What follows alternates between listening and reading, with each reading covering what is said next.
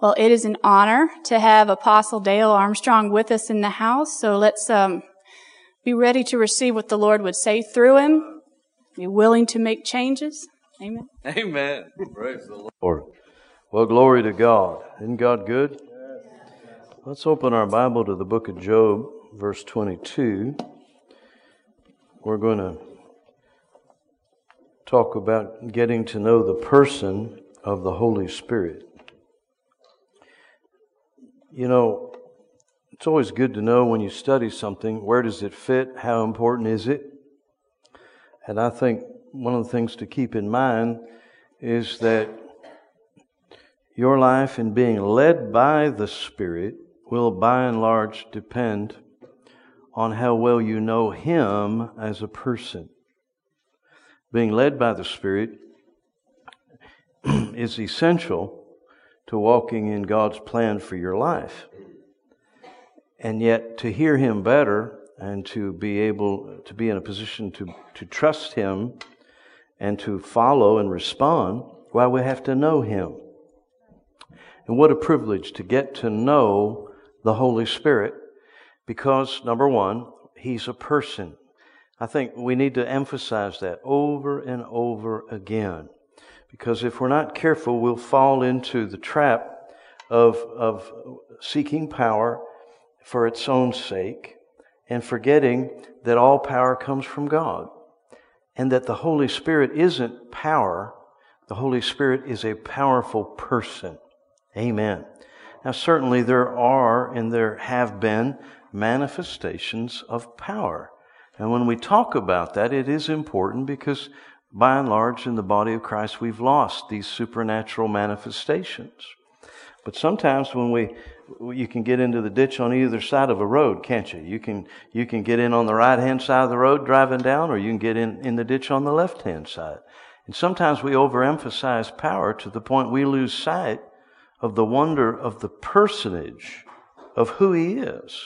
And he wants to be known and he wants to become acquainted with you. Here in Job 22, look at just verse 1. It says, Now, uh, uh, speaking of God, acquaint now thyself with him. Acquaint now thyself with him. I realize we have probably several different translations in the, in the house tonight, and they all will translate this a little differently. Several of the modern ones, I think, are a little bit weak. The Hebrew word itself speaks of becoming familiar. Becoming familiar. Now, that's even in English, maybe not a, a completely good word, because you can become familiar about something and, and still ha- maintain a distance. But this familiar is familiarity. It's the difference between meeting someone and getting to know them to the point where you let your hair down and you can sit with them and talk with them uh, uh, heart to heart. That's becoming familiar. I've met some interesting people in my life. You know, I, I, I only got to meet Brother Hagin, Kenneth Hagin, twice. Once I was down on my knees sorting photos at Rhema Bible Training Center. My uh, cousin was his secretary, and uh, she knew I came. My father was a photographer, so she introduced me to the photography department, and they put me to work sorting photos. And during the summer, I hadn't even become a student, and uh, so I'd go in because there's no way I wasn't going to. Didn't matter if I had a job or not. I have a chance to look at all these photos. I had to go through every photo in their ministry, and boy, was there a bunch of strange ones apparently every time Kenneth Hagin went to preach at a church, he took a picture uh, of the sign outside the church, which had the date and, and the name of the church. That's how he kept records. And so I'm, I mean, there were just hundreds of just pictures of church signs. And I'm going through all these, most of them were black and white, you know. I'm going through all these photos, and somebody came up behind me. I'm on my knees and poked me. And I jumped up and turned around, and here it was him. And now I'm doubly scared. And uh, uh, he shook my hand, said something, and mumbled and, and went off laughing. And then later, about 20 years later, I got to shake his hand at a door leaving a banquet. I'm not acquainted with him. I got to meet him, but I was never acquainted with him. I was never acquainted with him. See, I, I got to spend a couple hours with Kenneth Copeland in his office and him and his wife, and that was a, a privilege and an honor. You know, got to spend two hours and share my heart with them, and they shared their heart with me, and, they, they prayed over me three or four times, and Gloria prophesied over me. God bless her. And what a privilege. I was excited, but I, I'm not acquainted with him. I doubt he'd remember my name. Maybe by the Holy Ghost he might. But that, that's not familiarity, right? Now you're not familiar until, until they call you in the middle of the night, you know, and you go over and sit on the couch with them and they stick their foot up on the table and their big toes sticking through the hole in their sock and you, and you, and you're laughing and, you know, and, and, and eating, eating, uh, uh, cornflakes together and talking about the things of God and you're letting your hair, that's becoming acquainted. You see, so many of us, we've been introduced to the Holy Spirit. Don't let this, don't let this go over your head. It's an important message tonight. We've been introduced to the Holy Spirit. We even have a relationship with the Holy Spirit. But He wants to become acquainted with you. He wants to become familiar. He wants to become your best friend. Amen. And isn't it wonderful that we can? Hallelujah. It's wonderful that we can, that we, we have a common walk with the Lord. Amen. Now turn with me over to John's Gospel and let's look at this. You know, there are some, it's a, it's a characteristic of the cults to degrade the Holy Spirit, and the Holy Spirit is only a power, or in degrading the Trinity, the Holy Spirit is only a part of the Father, meaning the Father's Spirit. But the Bible brings out that he's a person who is unique from the Father, unique from the Son, and unique in and of himself, performing something in our walk and in our life that the Father does not perform, performing something in, in our walk and relationship that the Son does not perform. You see, and we, we don't have all the time to go through all of the, the teachings, but see, when you get acquainted with Him, He'll take you through them. Amen. But we see biblically several different places where we see the Trinity uh, revealed. One that I, I think especially acute is the baptism of Jesus. When Jesus went up to John the Baptist to be baptized, the Bible said the Father spoke from heaven that the Holy Spirit descended in the form of a dove, and the Son below was receiving both the Word from the Father and then received the baptism from the Spirit. So we see these interplays with the Trinity as our first step. But once we recognize the Trinity, we have access to the Father through the Son by the Spirit. And here we see Jesus making a, a, a, tremendous statement. In fact, let's look, let's start rather in John 16, and then we'll kind of go backwards. But John 16, Jesus speaking to his disciples, he said, Nevertheless, I tell you the truth. It is expedient for you that I go away. For if I go not away, the Comforter will not come unto you. But if I depart, I will send him unto you. And then follow down with me to verse 13. Howbeit when he, the Spirit of truth is come, he being a masculine pronoun, by the way. Not it, but he. And I'm sorry for those that want this inclusive, sexless language that they're trying to thrust on us. It's not neuter either. It's he. Amen. Amen. Uh, uh, and don't don't get too upset if you know I'm not I'm not against women. I preach freedom. In fact, I don't think women say amen enough to some of the things I say, but we'll get at that later. But this attack on the Bible, uh, it's it's it's silly. They're not after the truth. They're after an agenda, and they want to emasculate it. And uh, you know, there in, in, in Psalms one, you can open some of these modern translations.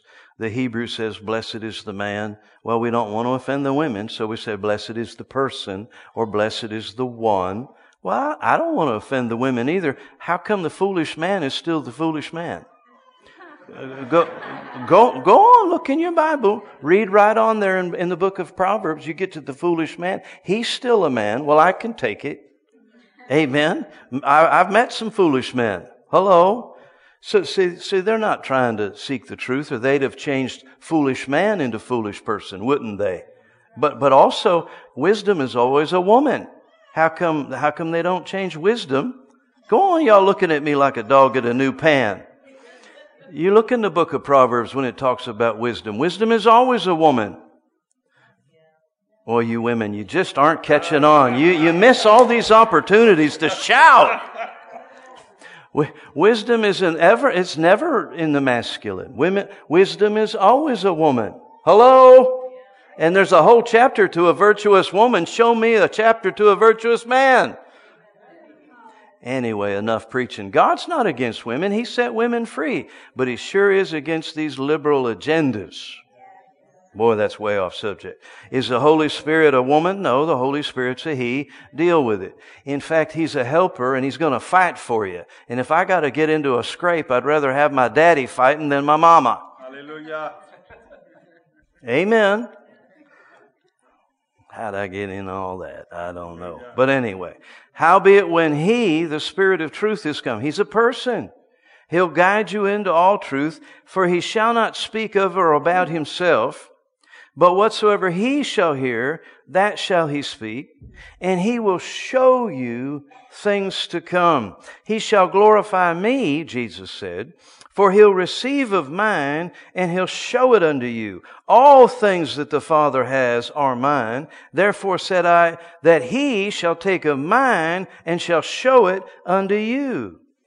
See, now here again we have this interplay that I wanted to emphasize. We have the Father who has all things, and we have the Father sharing all things to the Son, and we have the Son revealing all things that the Father shared to the Son to the Spirit. I just want to emphasize this unique position so that we, we don't get confused. There are three persons in the Godhead.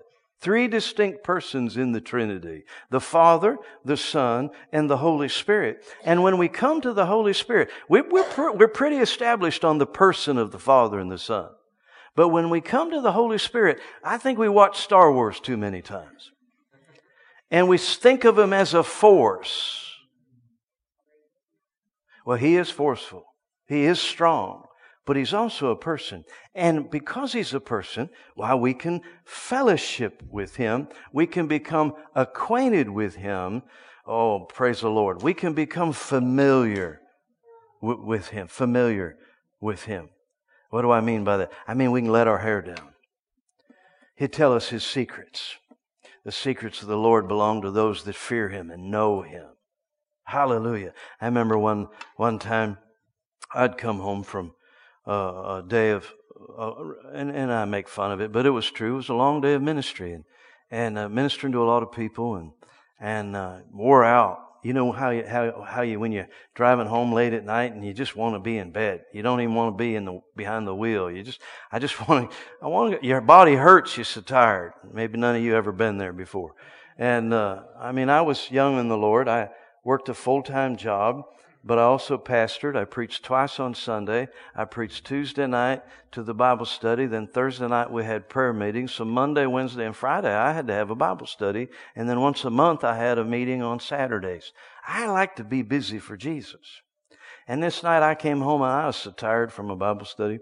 And, and you know how it is. You get excited and you got to, after you have a Bible study, well, you got to eat. If you're not a Christian, if you don't eat afterwards, and and you and you have all this fellowship and this food, and here you are pulling in home around midnight and tired, and, and all I wanted to do was just just get through the door. I'm not even going to turn the lights on. You just make it to the bedroom and drop clothes as on the way. You know what I mean?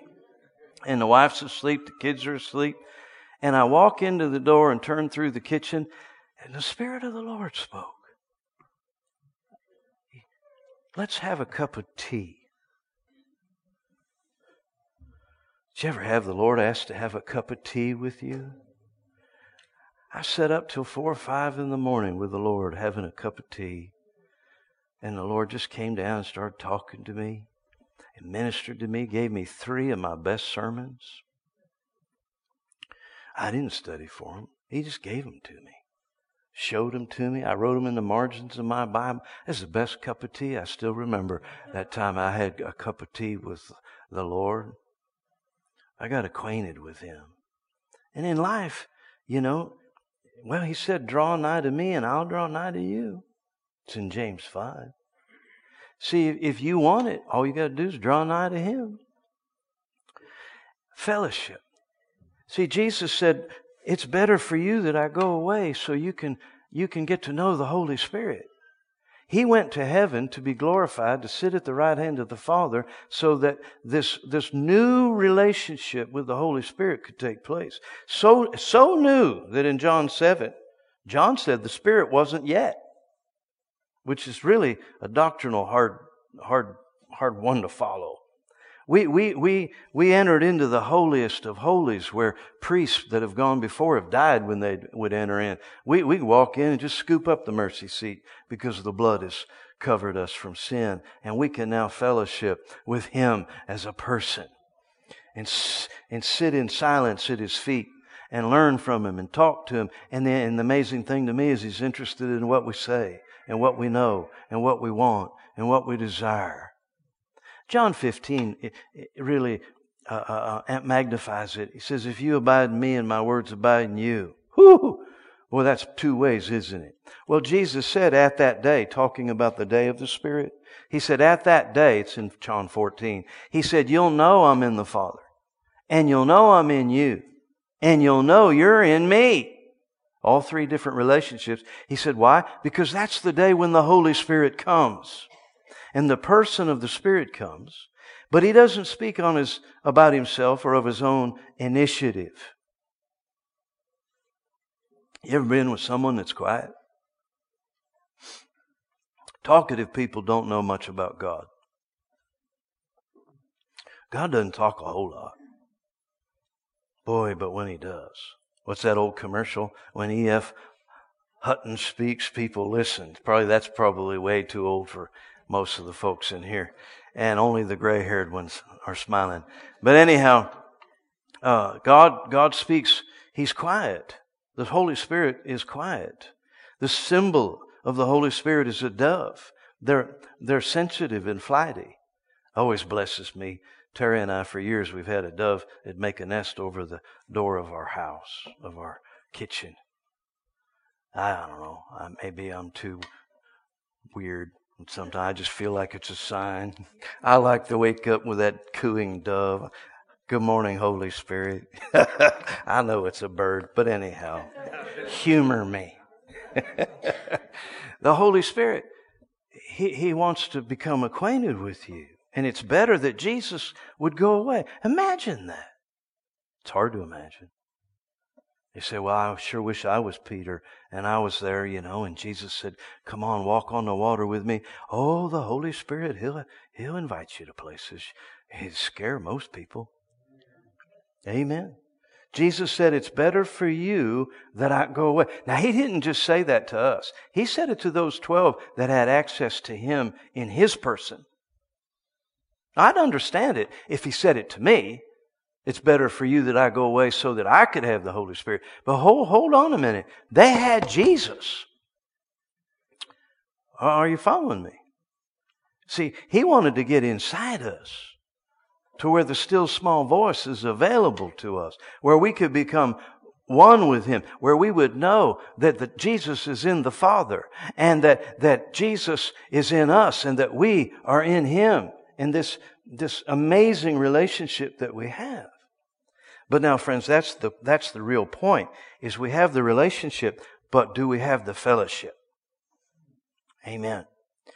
You see, just by virtue of, of this one verse, it's expedient for you that I go away, and I'm going to send you another comforter. I taught you a few weeks ago in the Hebrew or in the Greek, there's two words for another, allos and heteros. Heteros is another of the same kind.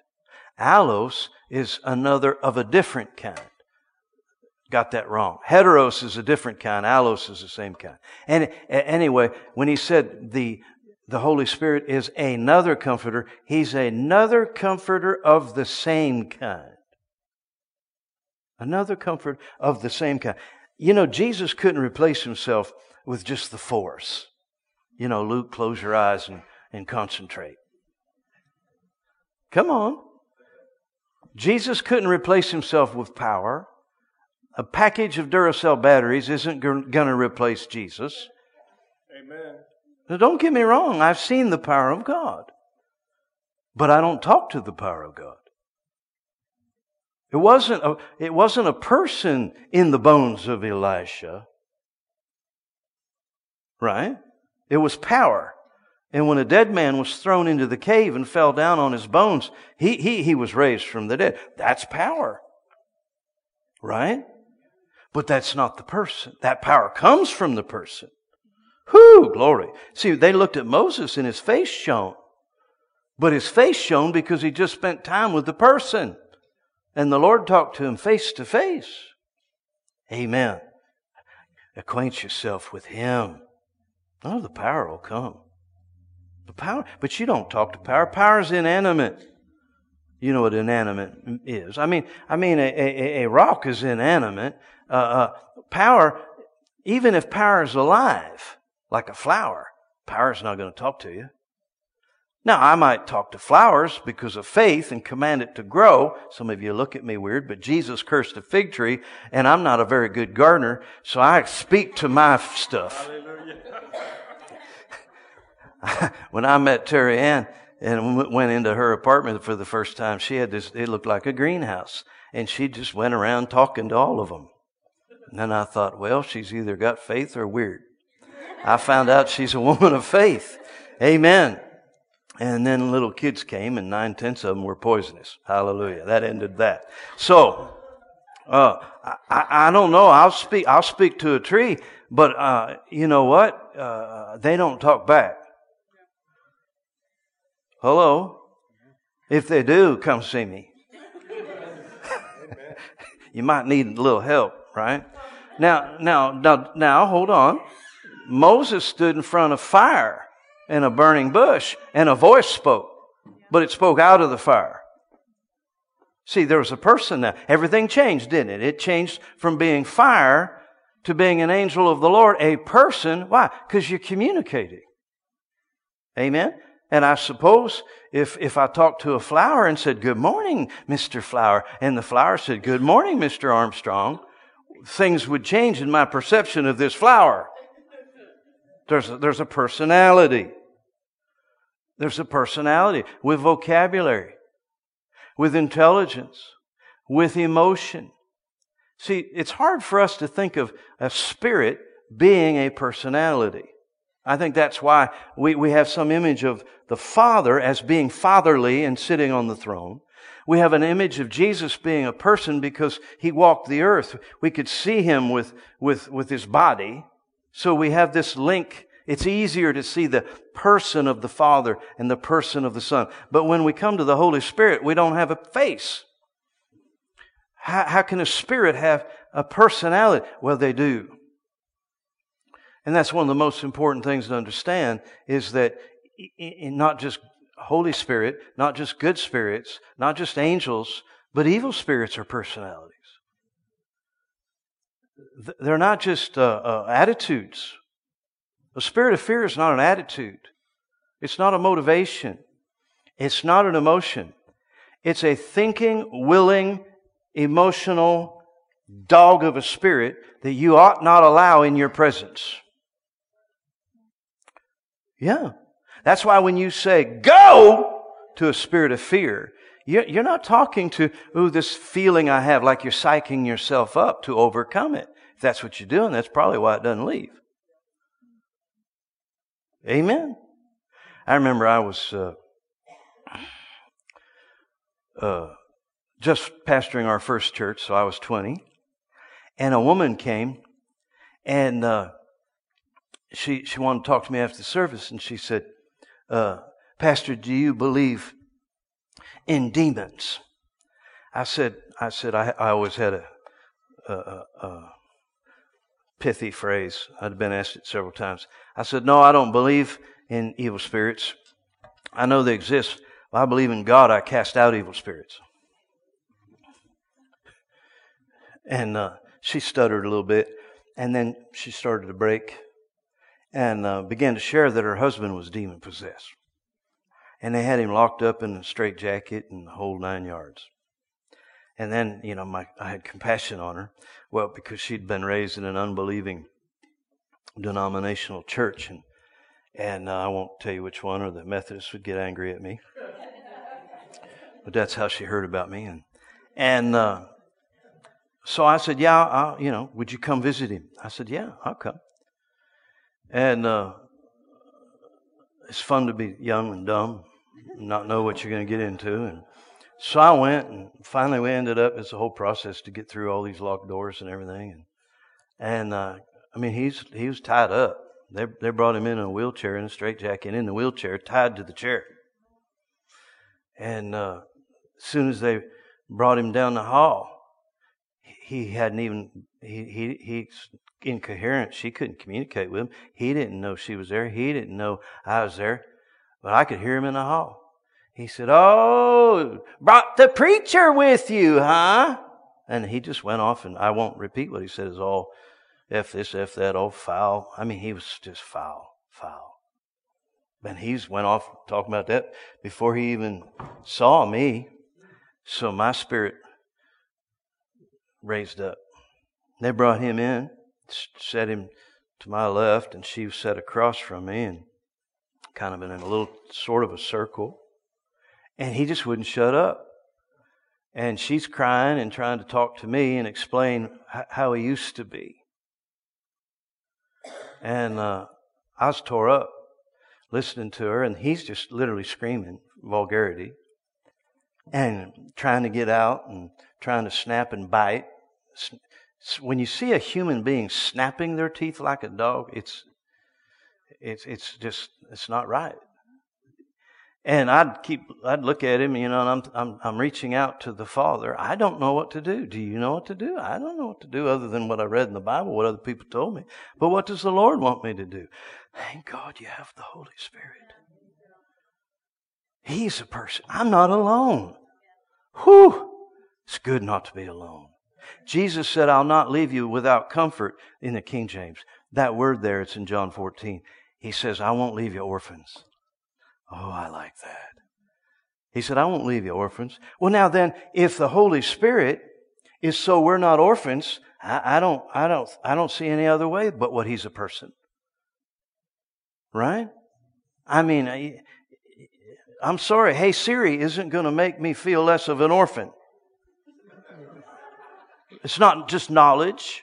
It's not just the force be with you. No, it's a person.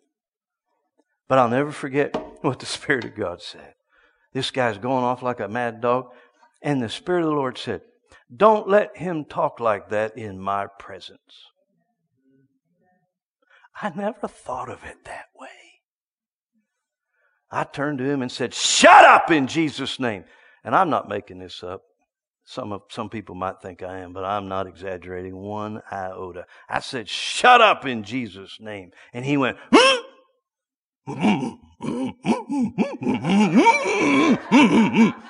and that's all he could do for the next half hour was mumble. He would not, his lips never parted. Don't let him talk like that in my presence. He's the Holy Spirit. That impacted me. What do we allow in His presence? What television show do we watch with Him and wonder why He doesn't talk to us? I'm not picking on TV. Some, sometimes we're so, eh, we're so power focused. Well, I need the power to overcome. I'm addicted, Pastor, I'm addicted to nicotine. I can't stop smoking cigarettes. Well, quit trying to stop smoking cigarettes and have one with Him. See how long it lasts. See, somewhere that's, there's another way of saying it. It's the fear of the Lord. But see, the fear of the Lord is the awareness of His presence. See, i am with, I've, in the past seven years, I've been with some very amazing but different people. Different, I mean, as far as the field of life, I've, I've never been in before. And almost to a man, especially the men, well, actually a few women. There's one in particular swears like a sailor. Uh, almost, almost all of them. It's funny. They'll say some bad word and then they'll catch themselves and they say, oh, I'm sorry. I shouldn't talk like that in front of you. And I always laugh because they just talk like that in front of God. I said, and I just tell them, I said, I don't mind. Don't, don't, don't bother me none. You know, don't, don't, don't, don't do it on my behalf. You know, and then it's amazing and it opens them up that you're not one of these religious freaks and you can end up ministering to them. Right? But see, even a sinner talks different in the presence of what he considers to be a man of God. Right? How come we as Christians don't do that? Somebody said, Well, uh, Pastor, I, I want to fight this sin. Well, you don't have to fight it alone. Yeah.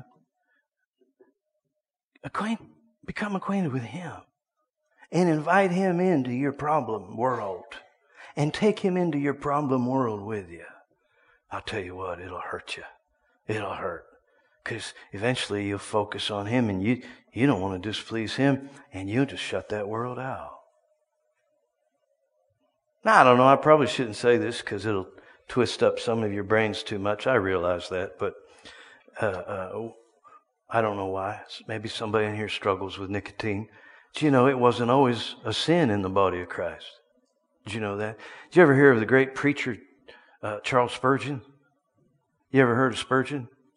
Yeah, he smoked a pipe.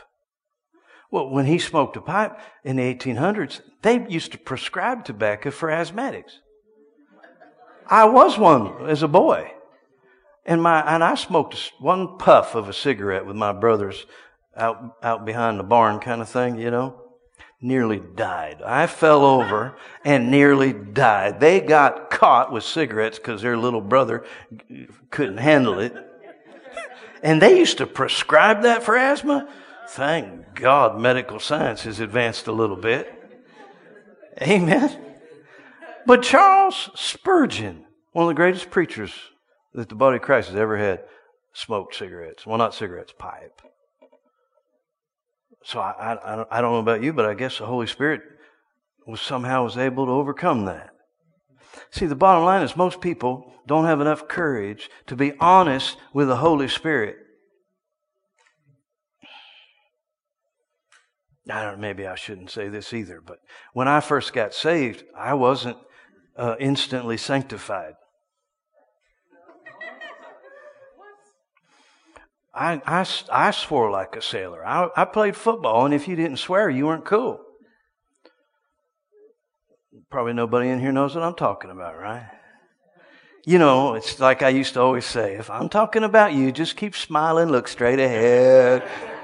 Nobody will know I'm talking about you. You just kind of, I'm not picking on you. Just get through it a little bit, you know. But I mean, I didn't know any better because I hated religion. And when I met Jesus, it was real. And I knew it wasn't what I'd been raised in. And, and, and, and, and, and he took me for who I was. For probably the first six months, I'd swear when I prayed. I'm ashamed to say it now, but I didn't know any better. But I was just honest to God. And he seemingly, you know, he answered the prayers. I, I found God respects you if you're honest with him. Because when you confess your sin in, when he found out about it. Right? No, but we want to get to know him, so that means we need to talk with him and fellowship with him and, and have more than a relationship, but have fellowship with him. See, and it doesn't take long. Now, now follow me on this. Don't, don't twist your theology up too much. You, you fellowship with him. I don't swear anymore. Why? Because I hung around him. Right? I've, I've known, I've known folks, we had a Bible study, my wife and I, in a home where a, a fellow and his wife got saved. And they were, uh, from the, well, not, they weren't hippies, but they were from the long haired, weed smoking, you know, society. It's, only you old people know what I'm talking about. Anyway, because you youngers, you, you went off the cliff on a whole other issue. and, uh, uh, but this husband and wife, you know, the husband had longer hair than she did. And I, I actually thought it looked pretty cool. But he got saved, and we started, and he, he we had the Bible study, and he'd smoke cigarette while, we're, while I'm leading the Bible study. I don't care. I'm gonna get him. And I ain't going to get him by condemning him. And I learned a long time ago if there's one thing I know, I'm not the Holy Spirit. I ain't going to convict nobody of nothing.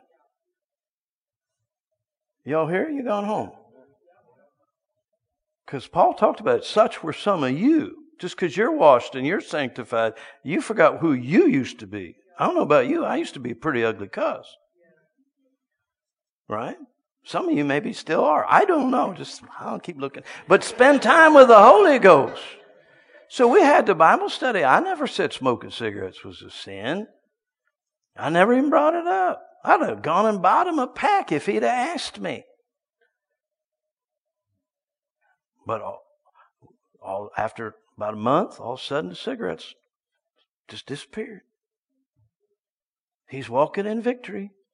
What happened? He and the Holy Spirit had an interchange. It's where convictions come from. The Bible says the Spirit will convict. And this interchange between Him and the Holy Spirit, see. See, I, I knew what that was all about because for me, the Spirit of God got on me about my music as soon as I got saved. I'm not going to stand up and say that music you listen to is going to send you to hell. You need to repent and get rid of all that music. No, I'm going to tell you, spend time with the Holy Ghost and, and your music will change. Why? Because he doesn't like that crap. You date a girl and change your music, you liar. Sitting there being a hypocrite. You'll change your musical taste in a minute if she looks good. It's the truth. Some of them women, they just don't get, they don't know when to shout. Hallelujah. So if you'll change because of something like that, well, you spend time with the Holy Ghost, you'll get into His music. I don't like music where He doesn't come on the scene. Some of this Christian garbage. Ain't no different than what we used to listen to. I know you're not a redneck, but rednecks used to listen to this music as nothing more than just crying in your beer make you feel sad and lonesome and oh, it's just a hard life. And, and if you, I don't know why, that's the only emotion they ever wanted to, to, to, to pet. And then this Christian music comes along doing the same thing and you think that's worship. Ugh, makes me want to vomit. Well, the reason it makes me want to vomit is, according to the book of Revelation, it makes God want to vomit. Amen. So, so I got with the Holy Ghost, and I had all this music. I had, I had uh, everything of Johnny Cash. I, I, I mean, I had thirsty boots and and a whole bunch of stuff. Uh, then I, I did have those uh, Beatles, and I had the Eagles, and I had a whole bunch of other stuff. I got I got into some of the other rock, you know, and and uh, wasn't a whole lot because I wasn't didn't have a whole lot of money. Most of those I'd pawned off my brothers. But I had an interchange with the Holy Spirit. See, I'm not preaching against those the, the music. I'm preaching that once you get to know the Holy Ghost, you'll have an interchange with Him, and you'll just things will just start dropping off. And so I took all that music out in the backyard with my shotgun and a box of shells, and I had fun. and it works. It's really, I mean, pull, boom, and there goes the Beatles. It's a lot of fun. But I also had a whole bunch of science fiction books. I had a whole wall of books. I, I was a reader, and uh, my mom taught me to read. Moms, you want to do anything good for your kid, teach them how to read. And uh, they just don't shout in here anymore. What? I don't know what it is. and and and you you know, my mom taught me how to read, thank God. And and but I'd raise, I'd mow lawns and raise money and go buy these science fiction books. Most of them are full of liberal nonsense, if not demonic stuff. I got into a couple of the, genre that was just flat out murderous and put a spirit of murder on you. Reading about Conan and all these sword fights and all these kind of things, and and you feeding your youth. And well, I had an interchange with the Holy Ghost. I was going to burn them, and the Lord said, "No, don't burn those." And I thought, "Huh?" The Lord said, "Take them down to the used bookstore and sell them. Put the money in missions." I thought, "Oh, I'll redeem them." So I, I took, I was probably, probably a good thousand books. Took them down to this used bookstore, sold them, put the money in missions. Boy, that felt good. And it set me free from all the influences that they put on the inside of me. Now, I'm not talking about tobacco or music or reading the wrong books. What am I talking about? The Holy Spirit. See, because if you want to get to know Him and you want Him to impart into your life, you want to talk about the same things. It's no different than going to that New Year's Eve party with people you don't know. And you kind of mingle and you go from one group to another and you get up by a bunch of girls and they're talking macrame. And you move over to the other side until you find where they're talking about how the Steelers are doing this year. And then you, then you got, you, you fit, right? And you stay away from that Eagle group. You know what I'm talking about. Well, why would, why would the Holy Ghost want to talk macrame with you? If his subject is, is souls, or his subject is prayer, or his subject is wisdom. He wants to, he wants to fellowship with the things that, that are of God. And you get in line with that, oh, oh, he'll show up, he'll talk all night long. Amen. That's why I remember I had an encounter with the Holy Spirit along this line, acquainting myself with Him, and I read there in Hebrews 11 that without faith it's impossible to please Him. And the Spirit of God asked me, How come you're pleased without faith? And I never saw it flipped that way. Aren't we supposed to be like Him? Well, if He's not pleased without faith, how come I am? How come I find that to be acceptable? No, if there ain't faith in it, I don't want anything to do with it. That's why some people, they'll make these appeals and they'll show me a starving baby, but, I, but I'm not going to put my money there. I'm sorry, because there's no faith in it. They're, they're trying to manipulate me when the Bible thoroughly talks about giving joyfully to the Lord. I want my faith behind my seed. Plus, if you're going to manipulate me in TV with the video, and I know there's manipulation behind it, how do I even know if that's a real video?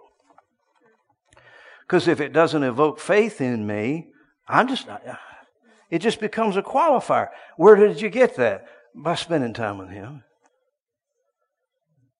See, you spend enough time with someone, you become like them. It's even scary. Terry and I, it's been 37 years.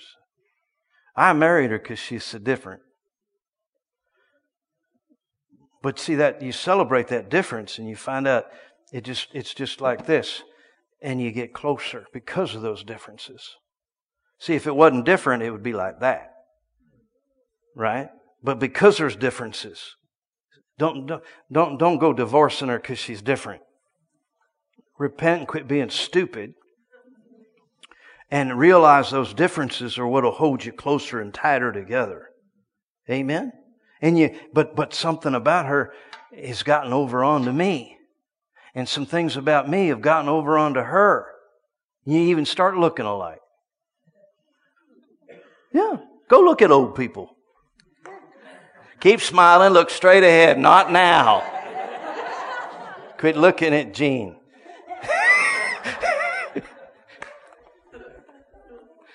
No, you fellowship with, with people, you become like them. You fellowship with God, you're going to become like Him. And you won't even know why. You're in tune. You're in sync. Well, what it is, is you're abiding. You're abiding. And what you will, he will do. Why? Because what you will is what he'd do if he was in your place and you are in his place. Whew! But only when we fellowship with him. Turn to Philippians 2. You get anything out of this? Amen. See, I'm more and more convinced that you want the power, but you're not going to have the power without the person first. I had an encounter in a meeting with Lester Sumrall. You've probably heard me, and Zach has numbered the, the story. Uh, but he laid hands on a whole bunch of pastors, and I was last in line, and halfway down the line, he's, he's prophesying, he's really slathering them up good, and I can't wait. Lester Sumrall's going to lay hands on me. He's a mighty man of God. I'm going to get prophesied over, and this is going to be a great day, and I'm never going to be the same again. It's probably going to launch a whole new phase of ministry. You know, your head's you, when you're stupid. Don't look at me. You know, there's some prophet comes and you pulling, oh, he's going to call me out, you know, because I'm special and God's going to say something to me, right? And that's all going through your head. And I'm standing there. I can't wait till he's going to pray for me. Halfway down the line, the Spirit of God said, get on your knees. And I look down the road. There ain't nobody on their knees. I ain't getting on my knees. I don't want to draw attention to myself. That'd be wrong. I don't want to get on my knees. And as he got closer, the Spirit of God repeated it two or three or four times. Get on your knees. I didn't want to get on my knees. Till he got right to the next guy to me, and, and the Lord said, Get on your knees. I got on my knees, and Lester patted me on the head and walked off. He didn't even say so much as in Jesus' name. He patted my head. And I stood up. When I stood up, Spirit of God spoke to me and said, When you learn to obey me, then you'll be anointed. Whew. See, power will come, but not without you knowing the, the person. Amen? And, and it's, it's as you, as you develop that intimacy and you become familiar with the person, you're on familiar terms, well, then the avenues of power open up. Here in Philippians 2, well, in saying that, that's why I emphasize that's also where being led by the Spirit comes in. See, a lot of times we, we make the same mistake. I want to be led by the Spirit. And, and so, how do I hear from God? What's the still small voice? What about dreams and visions? And you get over all into the power side. Why don't you just get to know the person side and He'll teach you all about that? Amen?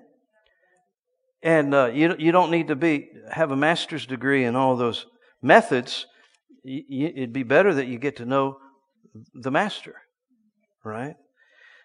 Philippians 2 verse 1. If there be therefore any consolation in Christ, by the word, that word consolation is paraklesis.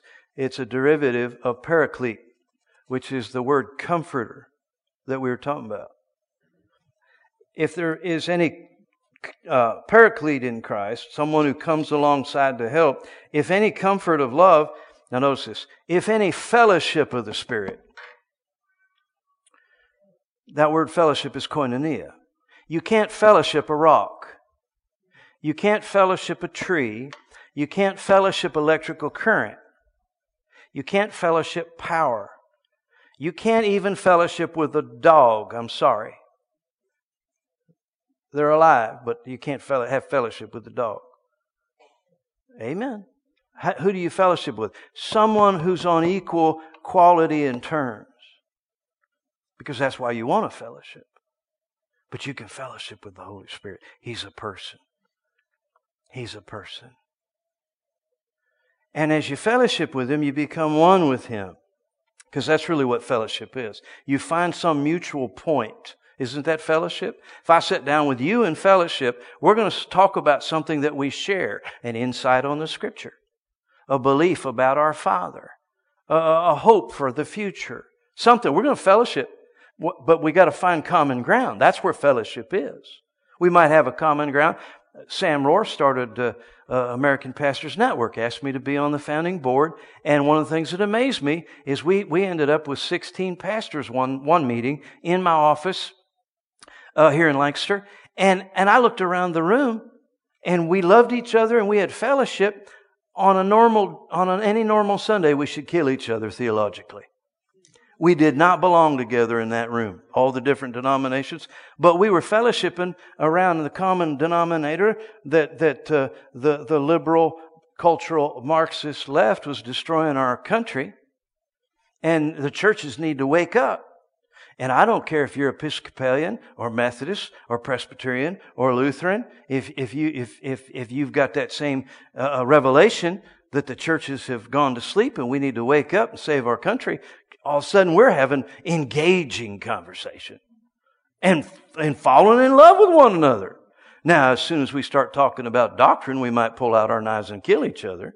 But we were smart enough to keep those theological swords in the scabbards. Right? They all knew I spoke in tongues. And I got a couple of them ready to slip into the creek bank because I kept my mouth shut. You know what I mean by slip into the creek bank? I mean they're gonna they're gonna fall in, and get filled with the Holy Ghost. You know they were first. You know they're afraid to be sit next to you because you might jump on them. But they, you find out that's not going to happen. But then they begin. I had one of them took me to lunch, and we're sitting there. He's a Baptist, and he said, "How come you speak in tongues?" I mean, it was like come out of the blue. And I thought, because it's biblical. Oh. that lasted him for about two weeks.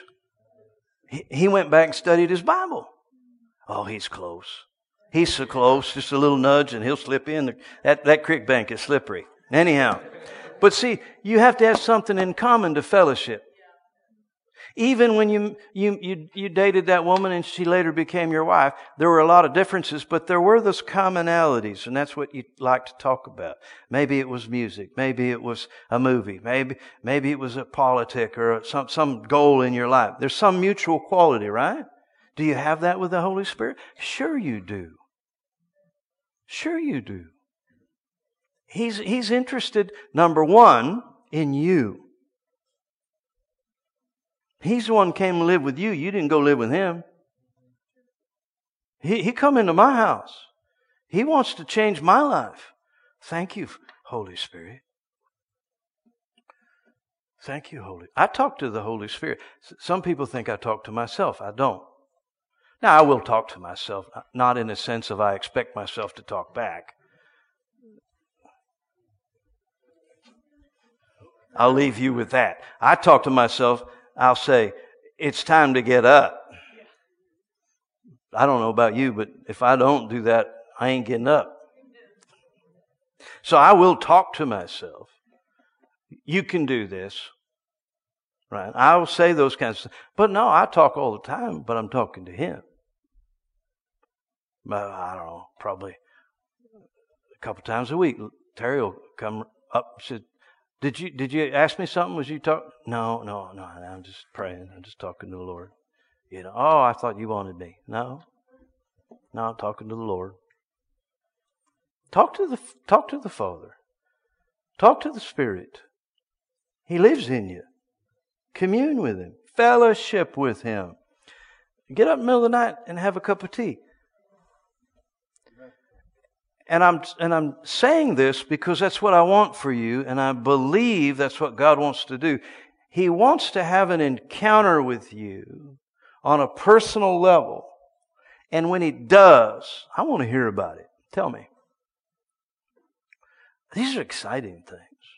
I mean, if I met Donald Trump, you have one right now? Amen. Well, stand up. Popcorn. You know what I mean by popcorn? Keep it short. So last night I was driving home from an event that I was at, and Ephrata exit underneath the bridge was shut down. And so I had to get on 222 to go out to Denver to get back on 222 to head down to Lancaster. I didn't know the, any other way.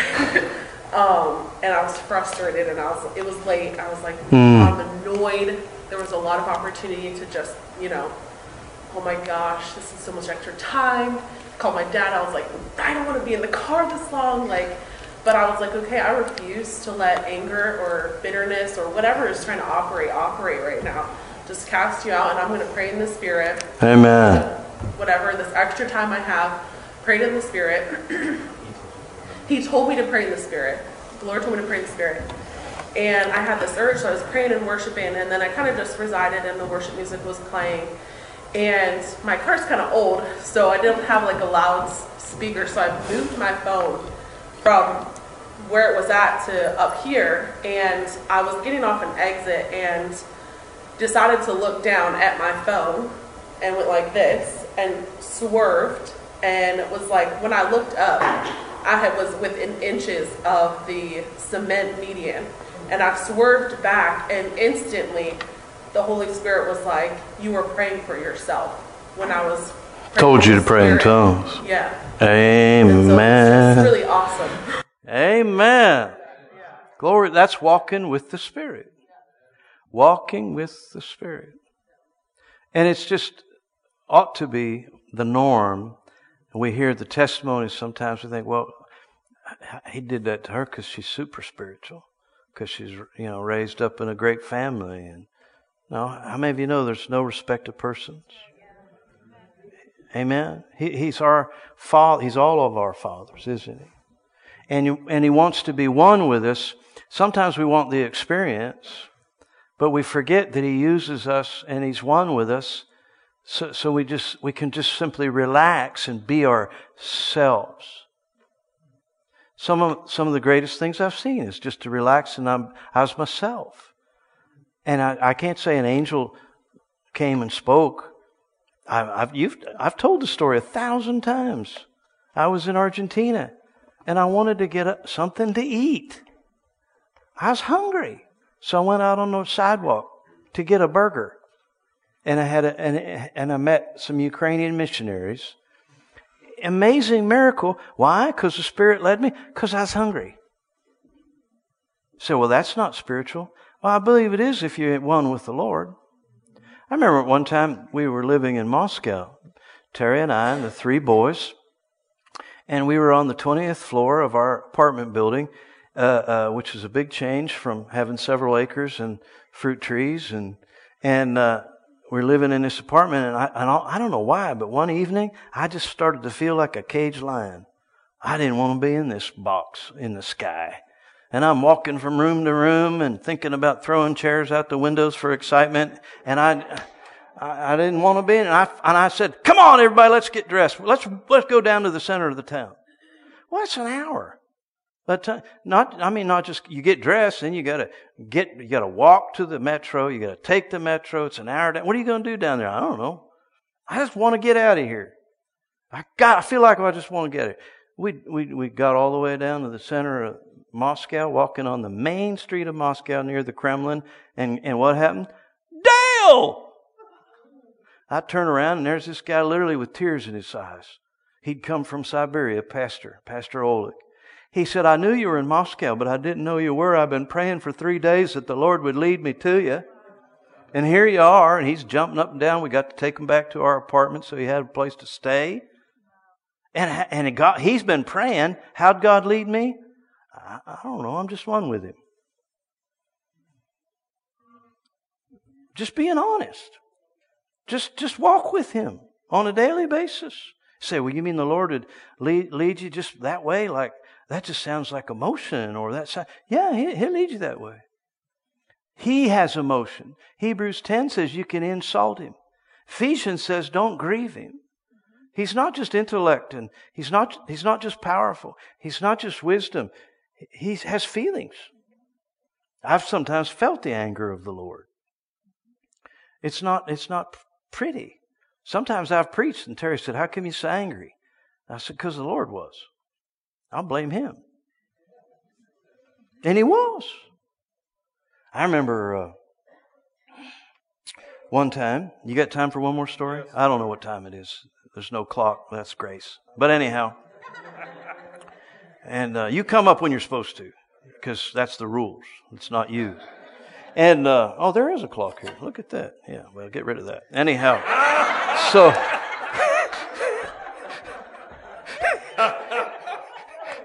so. I was in the, uh, I took a young man, Jeff, with me to uh, Eastern Europe, and we were in three different countries, and or two different countries, and uh, we went first into Belarus, and then we went by train into Ukraine, and then we were to return to Ukraine or Belarus for a conference where the Copelands were coming in. It's actually the second conference, and Stephen Horning, a good friend of mine and a missionary in Andorra, which is between Spain and France, uh, he wanted to join, so he was going to come and fly to Poland and take a train into Belarus. So he had that all scheduled, and he was going to be in the train station. Uh, I don't remember the date, of course, it's too long ago. But let let's say let's say Thursday night. He's going to be on the train platform arriving, let's say, Thursday night. And, and I knew about it and had it written in my day timer, a little date book I, I carried back then. This is before computers. And uh, some of you can't imagine that. And uh, had, had, it, had it written in there. So when I flew into Belarus and I met Jeff, I said, look, we, we don't know really where we're going. We're just going to see what God opens up in Ukraine. But no matter what, we got to be back here by this Thursday to pick him up at the, at the train station. That's, that's what the key. And so he knew all about that. We went into Ukraine. We ministered in several churches. We ended up in this church in the south part of Ukraine called Mariupol. And, and I told him, well, you know, with the schedules of flights and stuff, I'm going to have to leave on this one day. And they said, well, uh, which probably was, was Tuesday. And they said, well, if we can get you another flight home, could you stay one more day? Because God was really moving. And they didn't want to lose what God was doing. And I said, well, if you can show, if you can guarantee that you can get me back there, because I got to pick him up on Thursday, because I got our date book out. And, and, and, and so if you can get me there, well, yeah, I'll stay another day. And so they figured it out that there's another city with an air, airport where they could get a, a flight the next day. And they said, now you preach Wednesday night, but when that door opens over there, doesn't matter what time the sermon, that door opens, there's going to be a car out there. That means you got to go. Because back then, you know, they had to, these guys had to drive five hours and buy the plane ticket and then drive back to the church to pick me up and then drive five more hours to get me back to the airport. Just so their church could have one more sermon. I could start crying just thinking about it. But, whew, I got three quarters of the way through the sermon and the Lord said, make an altar call for blind people. And we had six or seven blind people come up front. And I prayed for the blind. And I'm about halfway through praying for the blind, and that door opened up. And I just went like this and prayed for the rest of them and walked out, never saw what happened, and got on the plane. Pause that story. A year later, I came back and they met me at the airport with a 72 year old woman, and she'd memorized the English. She said, Once I was blind, now I see. One, one, one in that group it was born blind at 72. Glory to God. Hallelujah. So those fellows driving 15 hours, I guess it was worth it. Amen. But anyway, so we, we went and got on the plane, drove five hours, got on the plane, flew to Minsk, Belarus. We got into the hotel Thursday morning or Thursday afternoon. I guess it was th- Thursday afternoon. And we get in there and we're sharing a room and, and Jeff says, we got, we just, praise God, we just got time to, to head out to the train station.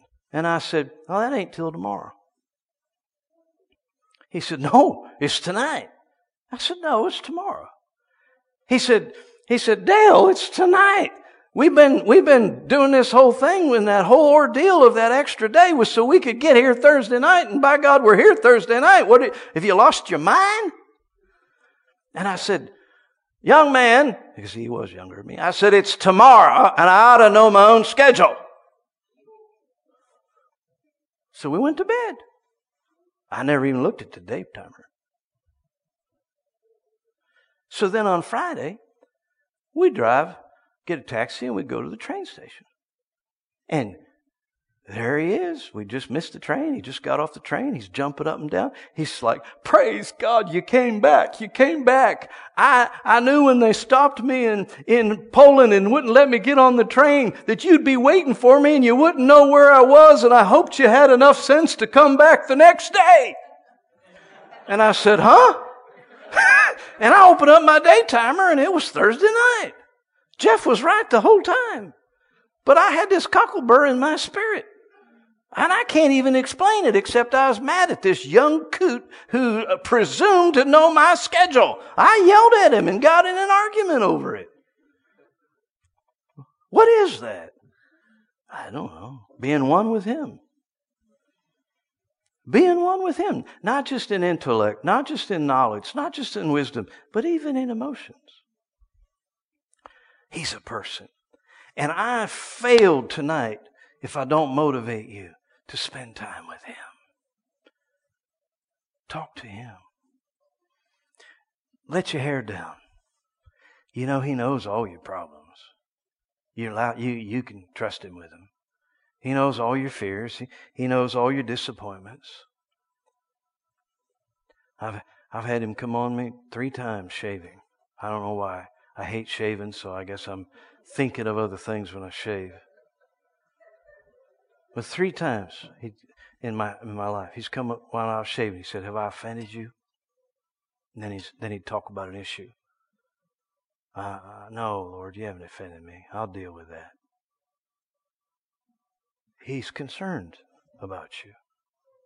Stand up on your feet. Let's minister to him a little bit. Lift your hands and just minister in fellowship with the Holy Spirit while John and the worship team comes.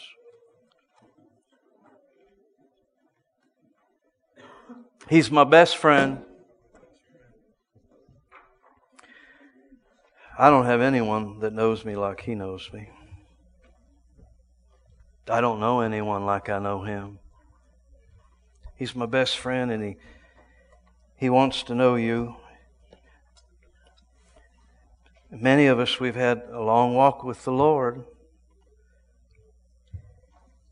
in our life. And we do know him and he does know us. But yet deeper still. Deeper still, O oh Lord. I hear so many talking about how they want to go to a new level or they want more.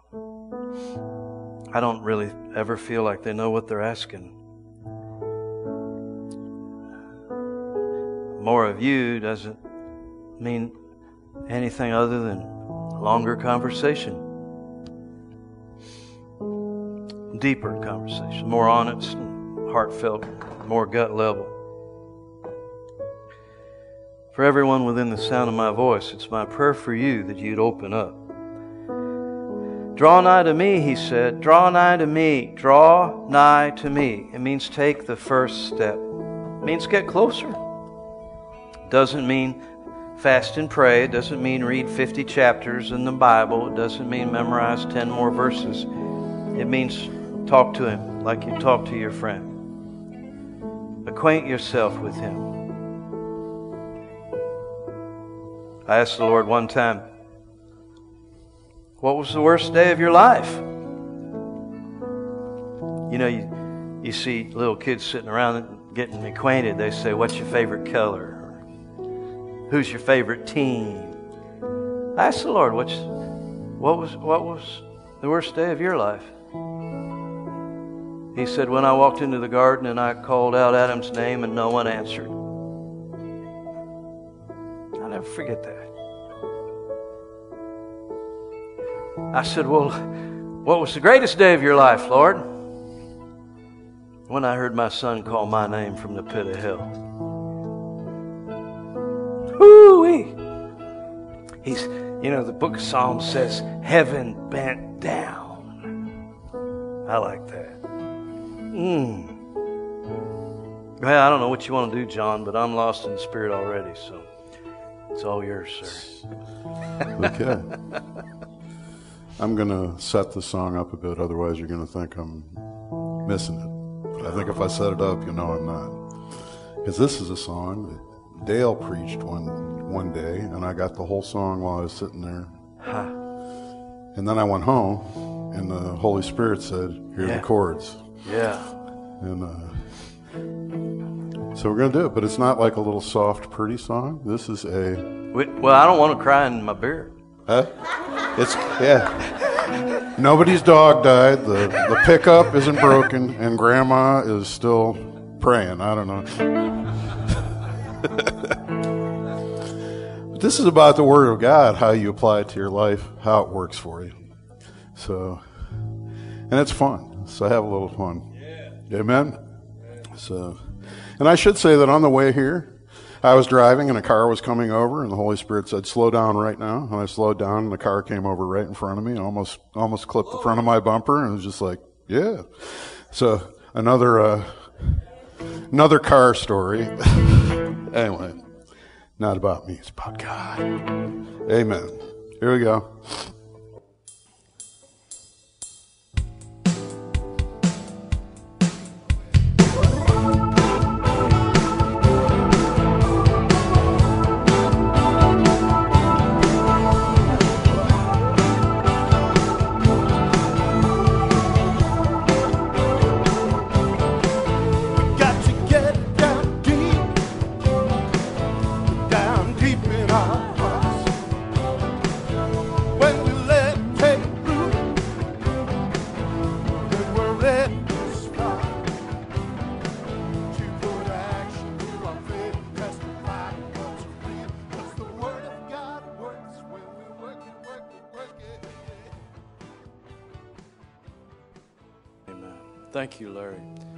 Hands up, praise Him one more time. Thank you, Lord God, for your presence. Father, for these people who've received the word and brought their sacrifice of praise before you, I thank you that you would seal it and make it good this week and show yourself strong on their behalf and fellowship with them in the morning fellowship with them driving in the car, walking on the street, sitting at their desk, going about their way. Fellowship with them even as we would fellowship with you. We bless you for it. In Jesus' precious name, amen and amen. And now, in exactly the same way we fellowship with the Holy Ghost, we can go downstairs and fellowship with one another. It's the same thing. Amen. Love on one another as you go. Amen. Take care of one another. Ask them how they're doing. Remember, one way we love God's by loving one another. Amen.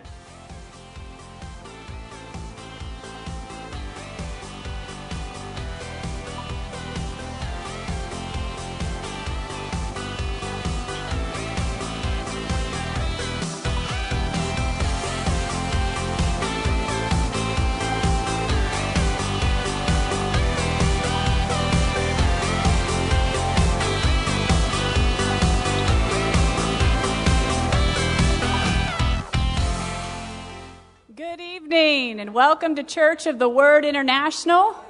Are you excited to be here tonight? It's always a good time to rejoice with fellow worshipers. Amen. I'm going to read to you out of Psalms chapter 5. It says, "But all but let all who take refuge in you rejoice." Are you taking refuge in the Lord tonight? In whatever situations you're facing, we have a refuge in Him. It says, Let them ever sing for joy. What do you need some joy in your life? Maybe you need to start singing. You sing for joy. And it says, And spread your protection over them, that those who love your name may exalt in you. For you bless the righteous, O Lord. You cover him with favor as a shield. Isn't that just a beautiful picture? Favor on you like a shield. The favor of God as your protection. So, no matter what you're facing, no matter what circumstances, I'm just going to encourage you lay that down, release it. We have much to rejoice about. Amen. We have much to rejoice about that. The favor of God is on us. We have a refuge in His name. So let's worship.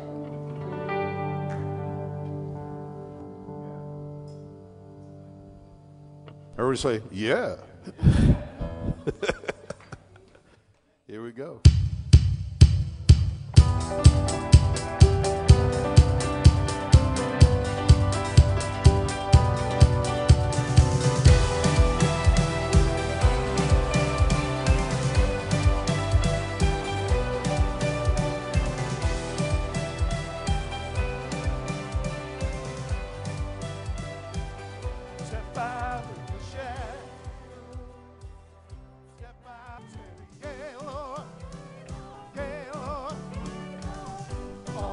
I'm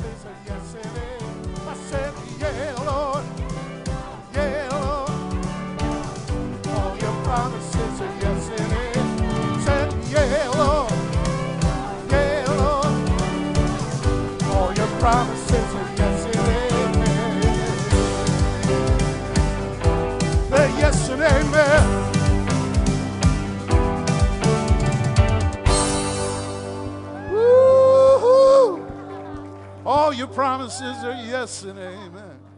Say it after me. All your promises, are yes and amen. Your word will not return void, but it accomplishes what you sent it to do. Amen. Father, we thank you for this evening. Thank you for each and every person here. Our prayer is that you would speak to our hearts tonight that our ears and our hearts would be open to receive all that you have for us. Thank you for the goodness of your word. Thank you for the fellowship that we have together and the unity that takes place here. In Jesus' name, amen. So, how's everybody doing? Wiggle a little for me. Let me know you're all still alive. There we go. So this is the part where someone else normally does it, so I'm probably going to fail miserably, but I'll try anyway. So, So, what we want to do is dismiss the children at this time. So, children, you're free to go. The young, the young children. The juniors are upstairs tonight, though. I've just been informed. So, I'm, I'm getting there. And, uh, and then, one way that we love God is by loving on one another. So, take time to do that right now. Well, good evening again. We'd like to welcome anyone that's here for the first time. So, if you're here for the first time, could you raise your hand so we can give you a warm welcome? All right. Family in the house tonight. Well, we're going to prepare to return the tithe to the Lord this evening. So, if you need a cash envelope for your giving, just raise your hand. If you're giving my credit card, do fill out all of the blanks legibly. And Aren't you so thankful that God is more than willing and more than able to meet every need that you will ever encounter? Philippians 4:19. We all know it says, "And my God will supply every need of yours according to his riches and glory in Christ Jesus." Aren't you glad it's not according to your bank account? according to his riches. Well, let's back up. Verse 15 says, um, let me just say this this was a promise that was given on the heels of their giving. So you'll see that here. Verse 15 says, And you, Philippians yourselves, know that in the beginning of the gospel, when I left Macedonia, no church entered into partnership with me in giving and receiving except you only.